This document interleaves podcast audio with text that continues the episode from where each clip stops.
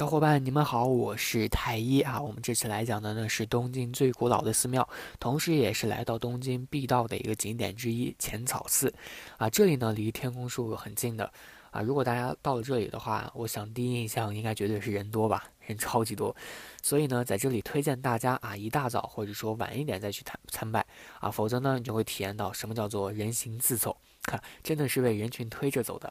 啊，商业街口呢有挂着雷门的灯笼，很著名啊，大家呢也都在照片或者说日剧里看到过吧，很有气势的啊。来到这里呢，一定要在这个灯笼前面去拍照留念啊，非常有纪念的意义啊。寺庙内呢，只要一百日元就可以抽签啊，看看最近的祸福吉凶啊，字呢是繁体汉字，都能看懂啊。来的话呢，一定要抽这个来看看最近的运气如何啊。新的一年里呢，也希望大家都能抽到大吉啊。参拜完呢，可以去寺外的。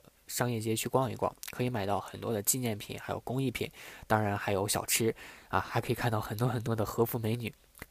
好吧，我承认我是蛮喜欢的啊。那在这里呢，作为一个吃货，我推荐一个小吃，叫做男爵土豆，还有人心烧啊。男爵土豆呢是现场烤制的啊，配合这个蛋黄酱啊，真的是非常啊卖啊。人心烧呢就更不用说了，刚出锅的时候就带着香味啊，是很出名的一个当地的小吃了。呃，那本次有关于浅草寺的介绍呢，就到这里了啊！非常感谢你的收听，我们下次再见。